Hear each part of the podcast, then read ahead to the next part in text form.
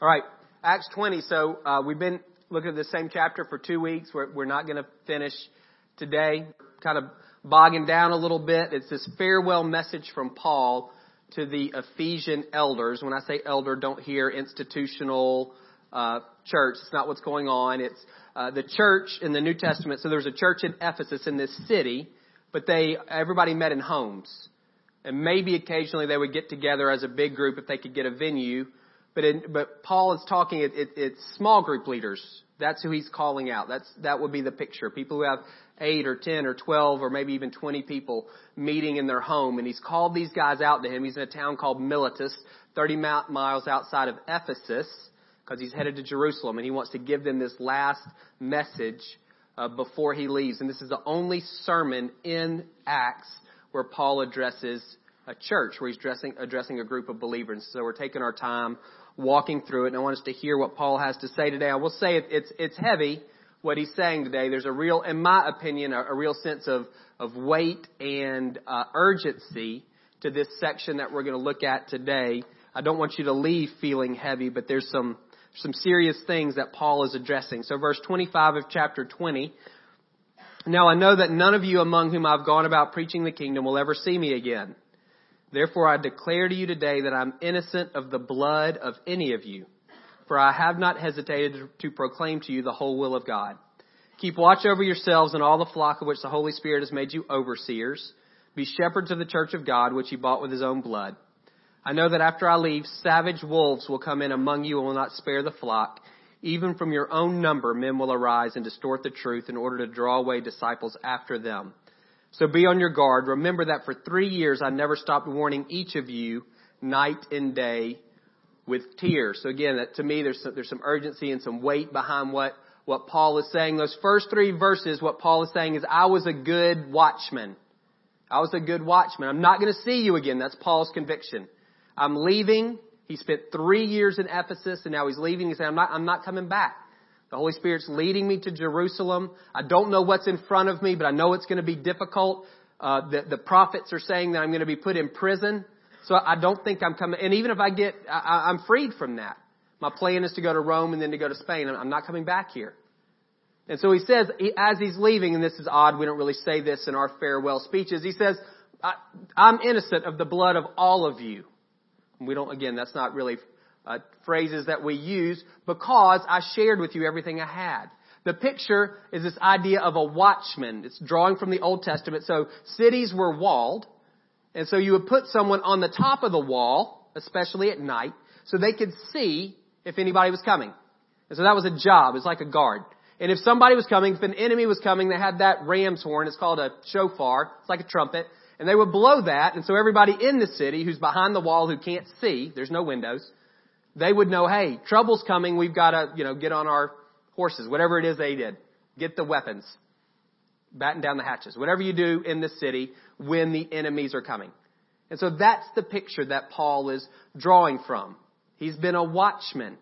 In Ezekiel, he was a prophet in the Old Testament. God specifically says to Ezekiel, I'm putting you, Ezekiel, on a wall as a watchman. It's a picture of this kind of prophetic role that Ezekiel played, and that's what Paul's talking about. This is um, God speaking to Ezekiel, Son of man, that's Ezekiel, I've made you a watchman for the people of Israel.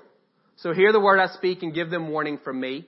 When I say to a wicked person, you will surely die, and you don't warn them or speak out to dissuade them from their evil ways in order to save their life, that wicked person will die for their sin, and I will hold you, Ezekiel, accountable for their blood. But if you do warn the wicked person and they don't turn from their wickedness or their evil ways, they will die for their sin, but you, Ezekiel, will have saved yourself. You see the idea there. The job of the watchman is to give a warning. He's not responsible for response. Everyone's responsible for their own response. The job of the watchman is to say trouble is coming. And Paul has said, for three years I've been on the wall, so to speak, and I've, I've warned you night and day with tears. I've given you everything that I have. I've proclaimed to you the whole will, the whole plan and purpose of God. I've pointed you in a new direction. He comes to Ephesus. There is no even really uh, discernible Jewish presence. They, the city's under the auspices of this goddess Artemis, and there's a massive temple to her and all kinds of worship to her. Goes at the tour. It's one of the seven wonders of the ancient world, this temple in Ephesus to Artemis. And Paul's saying, I, I showed you a new way. Jew and Greek, I showed you a new way. I told you about the God of in heaven. I told you about his son Jesus. I told you about his plan for your life and how you can access that. And so I'm innocent of your blood. What you do with it, um, with that message, is up to you. And then Paul gets really to the meat of what he wants to say to them. And there's three commands that really encompass two actions. He says, keep watch, be a shepherd, be on your guard. Keep watch and be on your guard are very similar. What he's saying the imagery of a shepherd there. That, that the idea is that they're, they're wolves and they're prowling around and shepherds, you can't fall asleep. You've got to be awake. You've got to be alert. There are people who are looking to take out the members of your church and your job is to protect the flock. That word overseer is, is it's the word guardian. Don't hear official church uh, positions there. It's a guardian.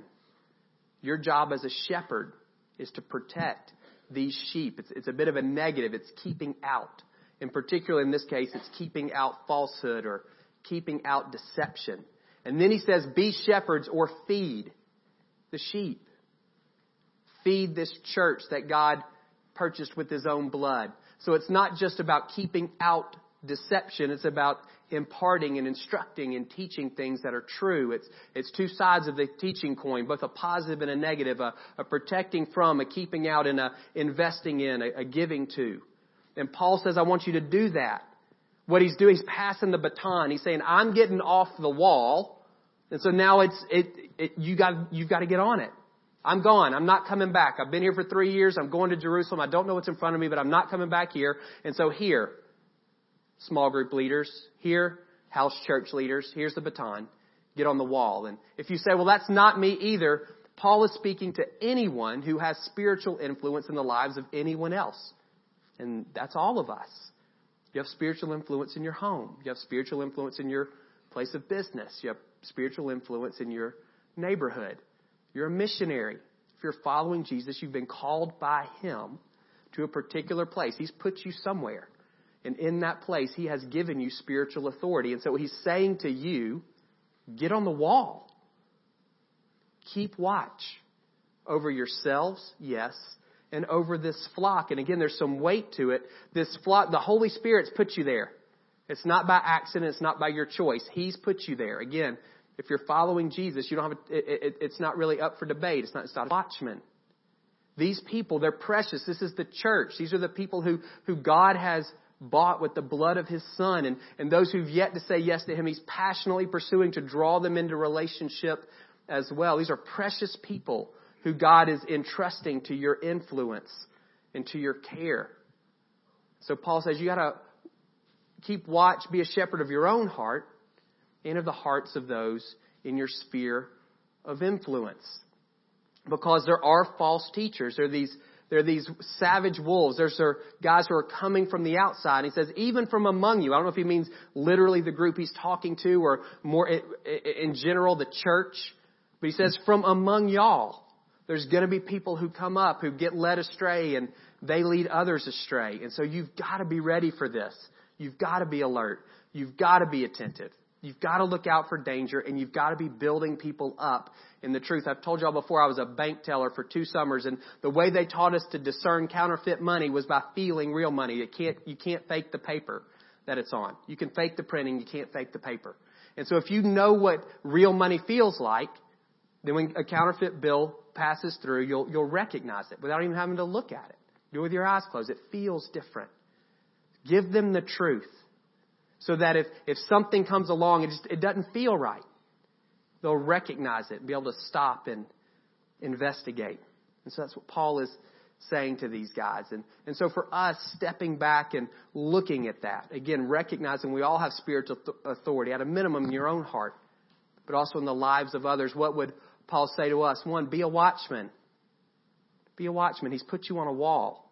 This one is convicting for me. I'm an introvert. I definitely don't I don't enjoy really ruffling people's feathers, even talking to people. He says, be a watchman, kind of the picture there. The people in my circle, if they're going to go to hell, They need to do it knowingly. Nobody in my circle needs to go and then say, what? There was another option? You, did, you didn't tell me. You didn't tell me there was another kingdom. You didn't tell me that I, that there was a God in heaven who loved me and sent his son who died in my place so that my sins could be forgiven and so I could live forever. What do you, how did you not tell me that?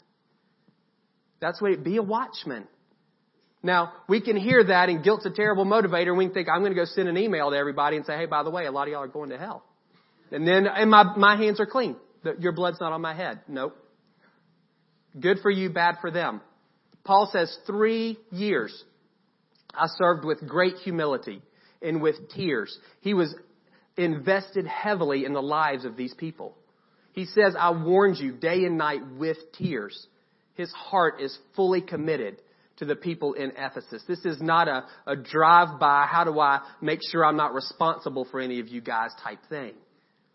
Deep commitment, deep, profound love for these people that he's, he's been living among for the past three years. And from that place, he says, he says, I gave you everything I had, Jew or Gentile. I get anything I had that was beneficial and helpful, I shared it with you.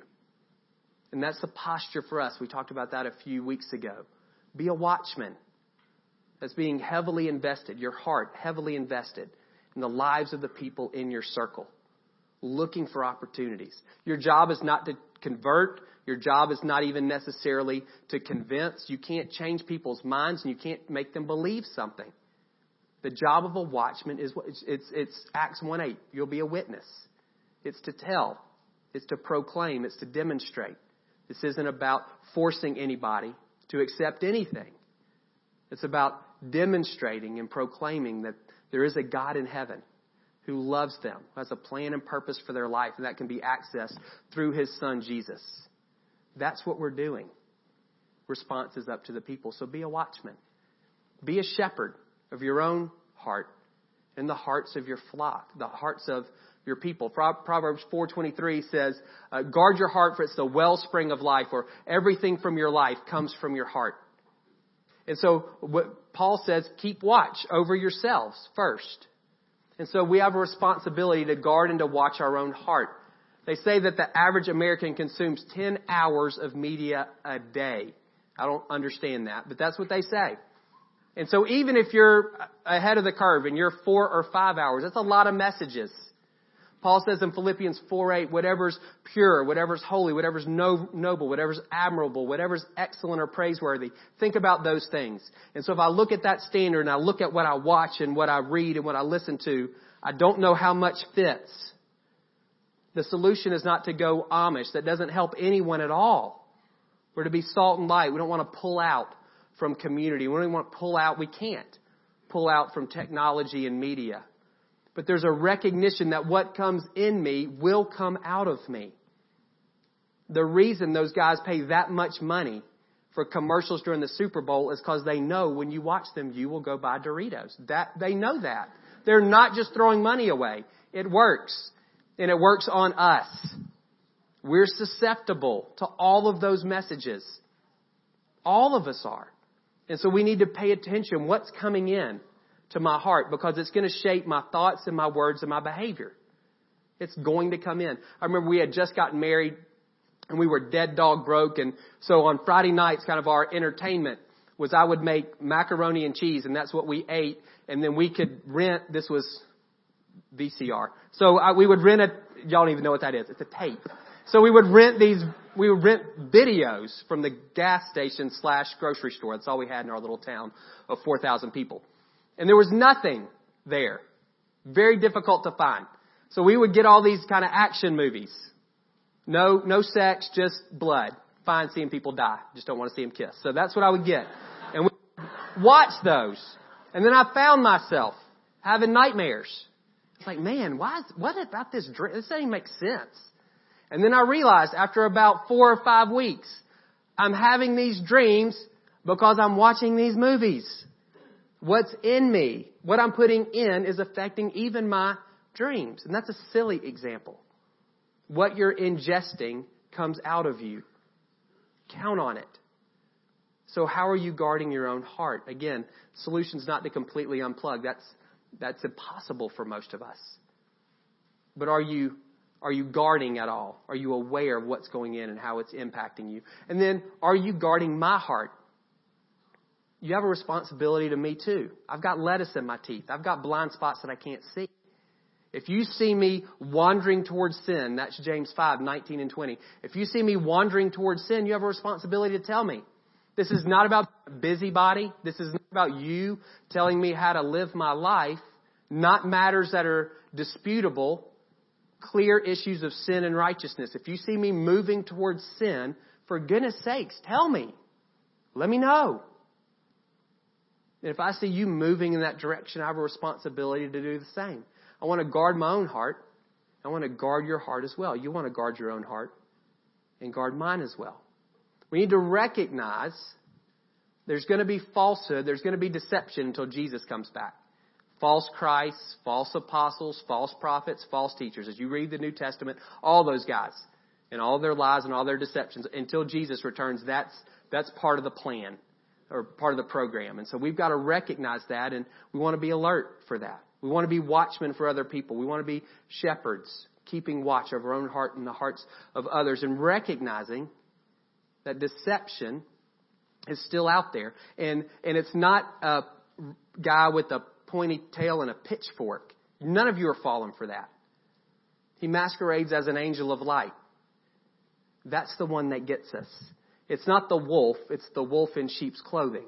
That's the one that's hard to discern. Paul said this is going to happen. He'd been gone for two years. He'd taken a really circuitous route uh, to get to Jerusalem. He left Ephesus. Two years later, he's back. And I don't know what he, I don't know if he picked up on something in the people he was talking to. I don't know if he had some sense of discernment from God, but he said, trouble is coming. Deception is coming. False teachers are going to come. Savage wolves are coming. And it happens. He wrote uh, two letters, one to, one to, to Timothy, first and second Timothy, who is his protege. And these, these letters were written somewhere between uh, three and six, three and seven years after this message. And you can see, if you read 1st and 2nd Timothy, huge theme. How do we deal with false teachers? How do we deal with false teaching? How do we give people sound instruction? What Paul said was going to happen, happened. You see it there on the screen. Command certain people not to teach false doctrines any longer. That means they're doing it. They're in Ephesus. This one is devastating. Some have rejected their faith and a good conscience, and so have shipwrecked their faith. I don't know how that fits for you theologically. But what Paul is saying is that happened. People from within the church, people who were following Jesus, they were led astray and then they're leading others astray to the point that they've shipwrecked their own faith. And you can determine what shipwreck means. Two names, Hymenaeus and Alexander, whom I've handed over to Satan to be taught not to blaspheme. So Paul still holds out hope for these two. And then again in 2 Timothy, avoid godless chatter because those who indulge in it will become more and more ungodly. Their teaching will spread like gangrene. Among them are Hymenaeus, there's his name again, and Philetus, who departed from the truth. So we've got people who've been walking after Jesus, who've known the truth, who've come up within the church, and they've been led astray, and again, they're, they're leading others astray. It's going to happen, and, and it's going to happen within the capital C church until Jesus returns. There will absolutely be savage wolves who come from outside. A lot of us can recognize them for what they are, but even from within the church, there'll be people who maybe with the best of intentions are led astray. And then they'll shipwreck their own faith and, and, and maybe even lead others astray. I don't know anybody who wakes up in the morning and says, I want to shipwreck my faith. I would love to believe a lie. That would be great for me today. And I want to encourage you to believe that same lie. That's not where most of us live. And so hearing this, it can make us a little nervous. I don't know the Bible that well. Could I be led astray? Am I going to shipwreck my faith? Like, what does that mean? God gives us three guides to help us hold uh, zealously to the truth. He gives us His Word, He gives us His Spirit, and He gives us the church. He gives us the Word, the Bible. I don't know any way to get it in you other than to read it or listen to it. For some of you, it is brutal. Now, I want to encourage you, figure out how to get it into you. Don't read it like a textbook. Don't read it like a history book. Don't read it like a collection of quotes where you're just looking for some pithy saying. Read it like a biography. That's what it is. We can't figure out God. So God said, here, let me introduce myself to you. He does it through this book. And he said, this, this is my character. And you can know my character through my actions. So here's how I've acted in history. And here's where this whole thing is going and how you can get on board. It's a biography. Read it. You don't have to read it every day. Read it three days a week. You don't have to read it for an hour. Read it for 10 or 15 minutes. And as you read, ask, God, I'm reading Ruth. I got nothing. I need you to reveal something to me about your character through Ruth. Review Colossians. I don't even know who those people are. You got to tell me something about yourself. I'm bogging down in the details here. Show me something about yourself, and He will. You'll get to know Him better, so then you have that sense of this is the real thing. And so when somebody says something, they say, you know what, Jesus really wasn't God, He was an angel, He was Michael. You'll say, ah, that doesn't seem right to me. I don't think so. Or let's say, you know what, Jesus didn't really die in the flesh. It was just a, it was a hallucination, or um, it was just it, he, he just fainted. You can say, ah, no, that, that that's not it. Or, or you know, the person Jesus died, but the Spirit of God had left him before that. The the the, the Christ had le- Spirit had left him and gone back to heaven. You say ah, that doesn't that doesn't feel right. You'll know because you've gotten to know God. Just like if someone sent an email uh, from the account of someone who you know and love, you would be able to tell pretty quickly that's not them. That doesn't sound like them. The same thing is true as you get in the Word. And again, that's there's a discipline there. I don't know how else to. There are no shortcuts. He's given us His Spirit. If you're a Christian, the Holy Spirit lives within you as a deposit guaranteeing your inheritance. He is the Spirit of truth. Part of His job is to guide us into all truth. Some people call it intuition. I don't know what that is, but I do know if you're a Christian, the Holy Spirit lives within you and He speaks to you with a still small voice and He will let you know, ah, this isn't right. You may not be able to articulate why, but you'll just know that you have this feeling. Even if you're a thinker, there's this feeling, ah, this, this is squishy to me.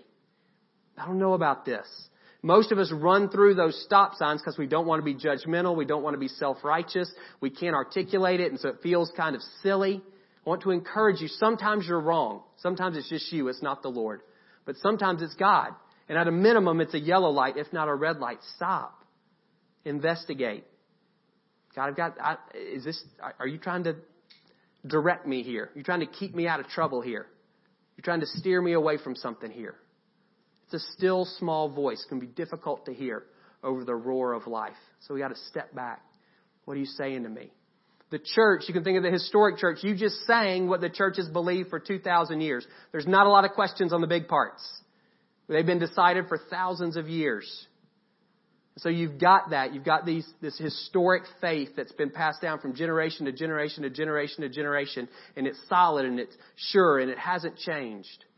And then you also have your church, your people, the people who love you and love God. Now I would encourage you to check with them. Hey, I have this little sensation, this little feeling about that. What do you think about that? Again, that part of their responsibility is to help watch your back, to help guard your heart. Are you sharing with them? Are you letting them know? Areas where maybe you're tempted, areas where you're unsure about things. Are you, are you bringing those things to their attention? Maybe areas where God's kind of pointing at your heart, pricking at you a little bit. Are you bringing those to your church, your people, people who love you and love Him. It's part of their responsibility is to help you process that. And so, as you're thinking about guarding your heart and being a shepherd, recognizing deceptions come, God's given you three guides His Word, His Spirit, and His church. And you want all three of those things to line up. The Spirit never contradicts the Word. He inspired the Word. He remembers what He said. So He's not going to, He's not going to lead you in a way contrary to the Bible. And I would encourage, in, in your, your people, your church, that they should be confirming as well. I look for agreement from all three of those people, my people, the Word, and the Spirit. When I'm making a major decision, I'm trying to discern if something's right or wrong, true or false. Devastating passage at the end of the Bible. This is in Revelation. It's written maybe 30 years after what we just read in 1st and 2nd Timothy. So maybe 35 or 40 years after Paul's speech in Acts. So we have Acts, Paul saying, savage wolves are coming, deceivers are going to be raised up in your midst. Three to eight years later, he's, it's happening. And he's telling Timothy, here's what you've got to do. Here's how you combat this false teaching. Here's how, here are the good things that you need to be giving to people. And then this in Revelation 2. If you've got a red letter Bible, this is in red. This is Jesus speaking to the church. To the angel of the church in Ephesus write, These are the words of him, that's Jesus, who holds the seven stars in his right hand and walks among the seven golden lampstands. Don't get bogged down in that. Those lampstands stand for seven churches. So saying Jesus is moving among these seven churches in Asia. Jesus says, I know your deeds, your hard work, and your perseverance. I know that you cannot tolerate wicked people, that you've tested those who claim to be apostles but are not, and have found them false. You've persevered and have endured hardships for my name, and you've not grown weary. All that's really good. Commendation. You've done what I said. You recognize these savage wolves. You recognize these false teachers, and you rejected them. Yet I hold this against you. This is a devastating indictment. You have forsaken the love you had at first. Consider how far you've fallen. Repent and do the things you did at first. And the next line says, if you don't, I'm going to remove my lampstand. Which that means is you can continue to function. You can continue to have meetings and you can preach sermons and you can have music. I just won't be there. The lampstand is kind of indicative of it's it's what makes an organization a church. It's the presence of God. And he said, I'm going to take that away. You can cross every T. You can dot every I. You can ace the Bible competency exam, zealous for the truth. And you can lose your first love. It's devastating. Devastating. What Jesus says here in the in Revelation is, y'all did a great job on identifying deception, on identifying heresy, on identifying lies. You did a great job at keeping those things out. But you didn't cultivate relationship with me. You neglected your first love, me. In the Bible, truth is not a set of propositions. Truth is a person. I'm the way, the truth, and the life. In the Bible, knowing is not intellectual. It's relational. This is eternal life, knowing God and His Son whom He sent. We miss it when we reduce a commitment to the truth to things, a doctrinal statement that we can memorize and sign and say, I agree. What Jesus says is your first love. It's relating to me. It's connecting to me. It's passion for me. If you lose that, you've got nothing. Read the Gospels. The Pharisees were brilliant. They had, many of them had the entire Old Testament memorized. It's a ton of stuff. 613 commands, plus all of the oral tradition around those commands. Mind blowing, the things that those guys had internalized. They were brilliant legal and religious scholars. And they couldn't see God when He was literally standing right in front of them. Couldn't see Him.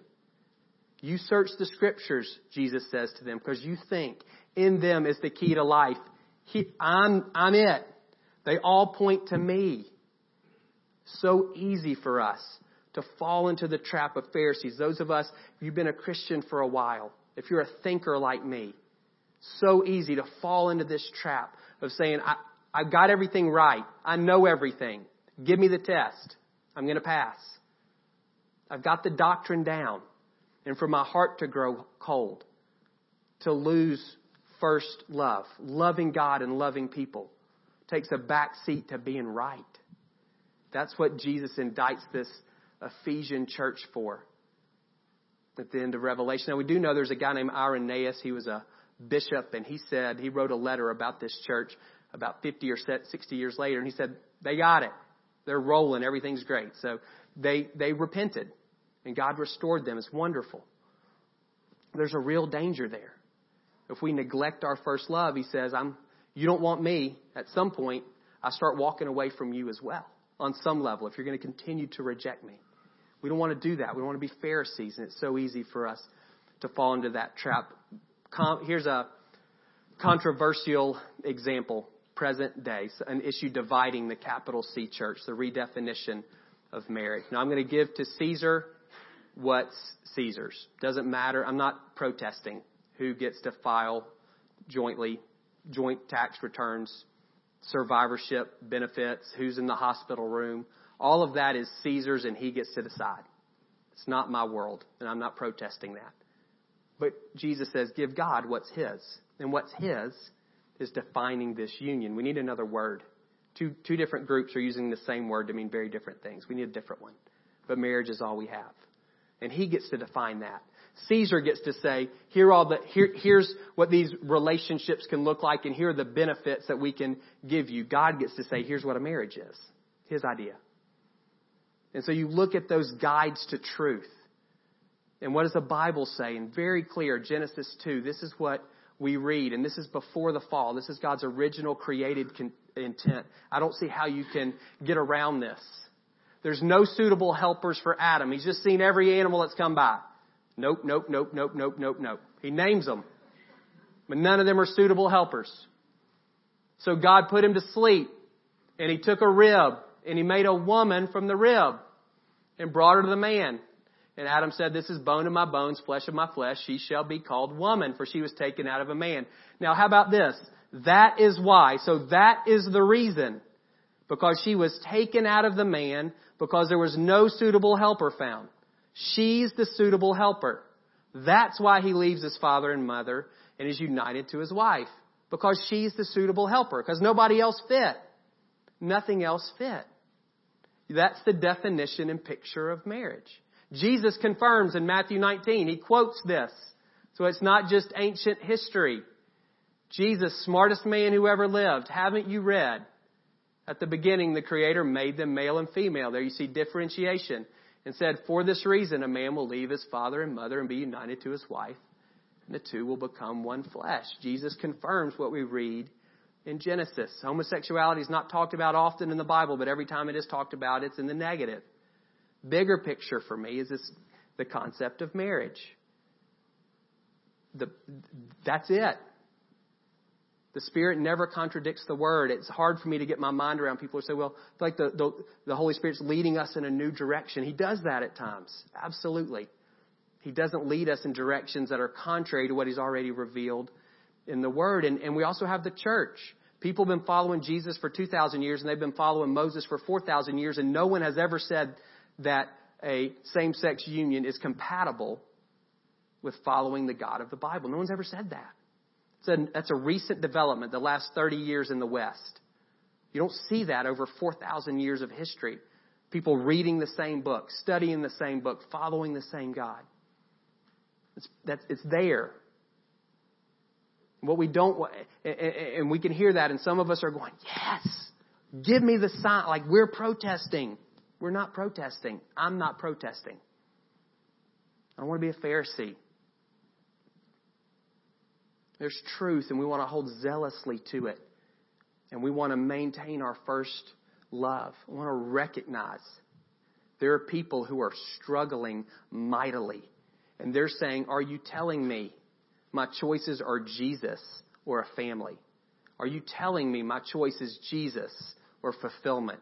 Are you telling my, my, my choices are Jesus or companionship? Is that what is that the is that what you're putting on the table for me? If you can't, if I can't enter into that conversation with compassion, I don't need to enter in at all. If you can't, with tears, say to somebody, I don't get it. This is the truth. And God loves you, and I'm here, and we're going to walk. Then you don't get to talk, in my opinion. It's not about being right, it's about being a watchman. When I read the Bible, God says, sex, here's the circle marriage between one man and one woman. In that circle, sex is righteous and good and beautiful outside of that circle, it's a sin. Because you're making two things one. And God said, and there's no, and He said, the only two things that I'm making one are a husband and a wife. He doesn't, people say, well, God doesn't care who you love. No, maybe not. He says, love everybody. Everyone's either your neighbor or your enemy. You got to love them all. So He does care. Does God care who you're attracted to? Being attracted to someone's not a sin. God cares immensely about who you have sex with. And he says, here's, here's the context. And so for me, I'm looking at that and going, am I leading people astray? Are we leading people astray? If we were to say, it's okay. It's okay. I don't know at what point people have wandered away from the truth. I don't know where that, that's not a line that I can draw. But there is a line there. And I don't want to be the watchman on the wall who's telling somebody, hey, this is okay, when God's saying, that's not okay. You're patting people on the back as they persist in a sinful behavior. Again, it's not a sin who you're attracted to, it's a sin who you sleep with. And I think there are people with great hearts. There absolutely are savage wolves. They're not necessarily the ones who are destroying the church. It's people with great hearts who are full of compassion, who are full of empathy, who are thinking they're not seeing an issue, they're seeing faces. And they're saying, What do I say to them? There's got to be space. God is a loving God. He wouldn't want them to be miserable or frustrated or lonely. If science says people are wired for same sex attraction, does that mean God made them that way? What I would say is we're not, we're not slaves to nature or nurture. We're slaves to the Holy Spirit. He can overcome both. It can be cavalier, but it's true. And, and I think people with the best of intentions and the greatest hearts are, are wading in and saying, how do we make room for people for, that Jesus died for? I don't want to be a Pharisee on the other side carrying a sign, protesting or picketing or petitioning. We give Caesar what's Caesar's. What's God's are these hearts, these precious people who he died for, many of whom are struggling mightily with their own desires and what they're reading in the Word, their own desires and what they're hearing. And they're saying, Do I have to make a choice that you've never had to make? Maybe so. If I can enter into that with compassion and with empathy, I can hold zealously to the truth and I cannot lose my first love. I'm a thinker. Easy for me to become a Pharisee. Some of you are feelers. It's much easier for you maybe to release a little bit of your grip on the truth because you love people so deeply. You want to hold on to both of those things. It's just one issue, but it's one that's devastating the church. In our own community, churches have split over that, and churches and denominations will continue to split over that issue at least for the next 10 years. And we want to be people who can hold on to truth and love. We want to be people who can say we are zealously committed to the truth. Not so we can be right, so we can be watchmen, so that we can warn the people in our area who are wandering dangerously close, so we can invite the people in our area into a full and abundant life. And we want to hold on to our first love. Maintain passion for Jesus, loving Him and loving people for whom He has died. We don't want to destroy people who God says are precious in His sight. Let's pray.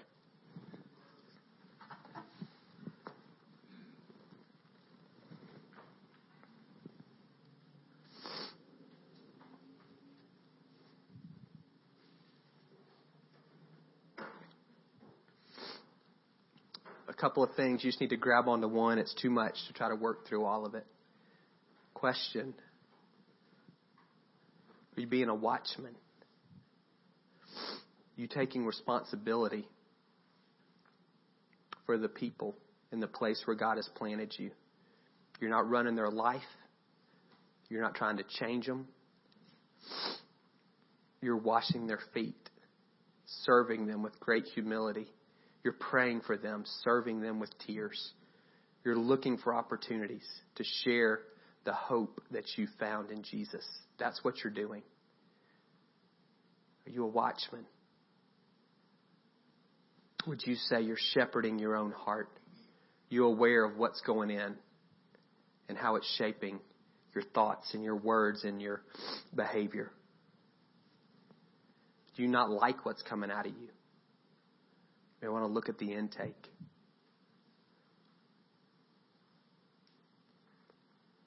Are you a Pharisee this morning? You're more concerned about being right, dotting I's and crossing T's than anything else, even at the expense of loving God and other people. Maybe this whole issue for you of same sex marriage, it hits very close to home. It may even hit in your heart. You wrestling through that. What does it look like to hold zealously to the truth in your first love? In my opinion, the truth is very clear on that issue. How does it, what does it look like to walk that out in love with people who are faced with what they see as a almost an impossible decision? If that's where you are, are you praying? You asking the Lord for compassion? Maybe it's a different, we're going to bump into all kinds of things. There are all kinds of issues out there. They're not going to get any better. They're not. Apart from the prayers of the people of God, and their faithful obedience to the leading of His Spirit. Our hope's not in a president, it's not in a Congress, it's not in a law, it's not in a march. Our hope's in Jesus.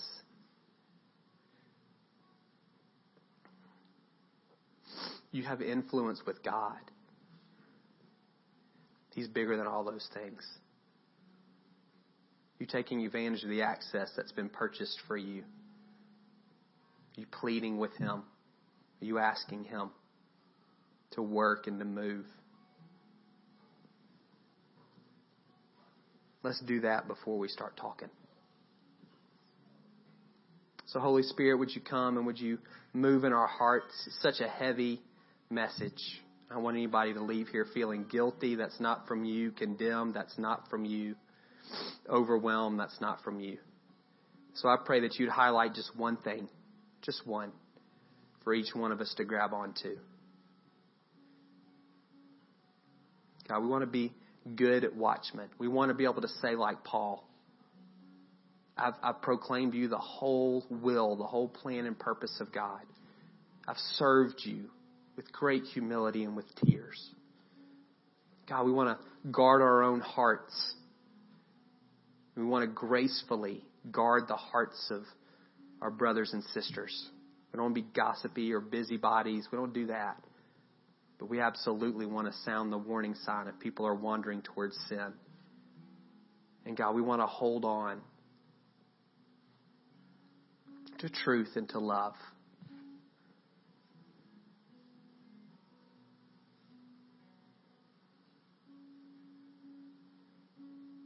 We're not looking to be right. We're looking to be witnesses. We're looking to be faithful. So, God, would you give us grace in that? God, I pray particularly for those, this whole issue of same sex marriage. Very, it's very tender for them, it's very personal. Would you speak clearly? Would you show them how to hold on to the truth, how you define marriage and the and to hold on to their first love, loving you and loving others. In Jesus' name, amen.